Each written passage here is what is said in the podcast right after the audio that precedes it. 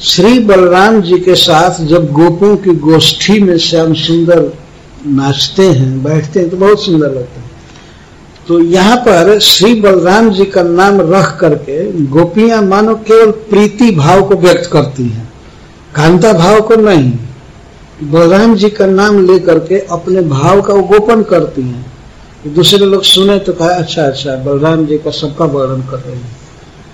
केवल श्याम सुंदर का वर्णन करती तो बात खुल जाती तो इसको परोक्ष कहते हैं। बलराम जी का नाम ले लेना बीच में, और अर्थांतराक्षण अर्थांतर से आच्छन ऐसे शब्द बोलने लगी बांसुरी के विषय में, जिसका एक और अर्थ होगा। दूसरे अर्थ से जो मूल अर्थ है, वो लोग ना समझ पाए तुम्हारी सास के सामने वर्णन करना है, ननद के सामने, या ससुर हैं, या गाँव के और लोग हैं तो सीधा कैसे वर्णन कर सकती है? यार सखी प्रियतम, बांसुरी में तुम्हारा नाम लेकर के गा, हमारा नाम लेकर के गा रहे हैं, या बुला रहे हैं, इसको कैसे कहेंगे? इसीलिए परोक्ष में बोल रही है। तो परोक्ष का दो अर्थ है। परोक्ष का एक अर्थ तो है कि जहाँ पर अपने सखी के अलावा और कोई नहीं है यहाँ तक कि श्रीपाद सनातन गोस्वामी कहते सखी की सखियाँ भी यहाँ व्यावर्तन तक अपने सखी की जो सखियाँ हैं, उनसे भी नहीं कह रही है। स्व सखी का यह अर्थ है। खास अपनी जो सखी है, उसी से वर्णन कर रही है। और और जुथ की जो दूसरी सखियाँ उनसे नहीं। और यहाँ तक कि अपने सखी की जो सखियाँ हैं, उससे भी नहीं। इसका अर्थ परोक्ष। यह परोक्ष का एक अर्थ बिल्कुल निवृत एकांत, जहाँ कोई नहीं है। केवल अपनी सखियाँ हैं और कोई नहीं है। अथवा परोक्ष का अर्थ है कुछ बात को बदल करके, कुछ इस तरह से बोलना जिससे दूसरा अर्थ दूसरा अर्थ लगे। या बलराम जी का वर्णन कर देना उसमें।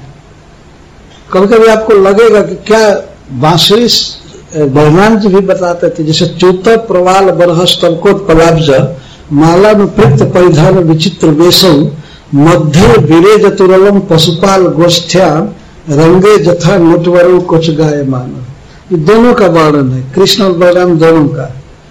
लेकिन वास्तव में श्री गोपियों का वर्णन जो हो रहा था, वो श्याम सुंदर का वर्णन हो रहा था। वो श्याम सुंदर के साथ इस प्रकार से बलराम जी का वर्णन क्यों करेंगे? लेकिन ये परोक्ष वर्णन कर रहे है।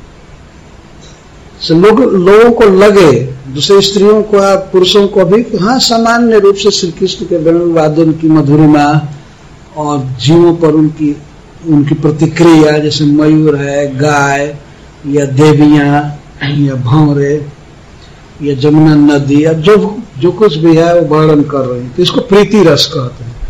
प्रीति रस का अर्थ होता है सख्य रस। सख्य रस। सख्य भाव में ऐसे बोल रही हैं। कांता भाव को छिपाते हुए बोल रही हैं।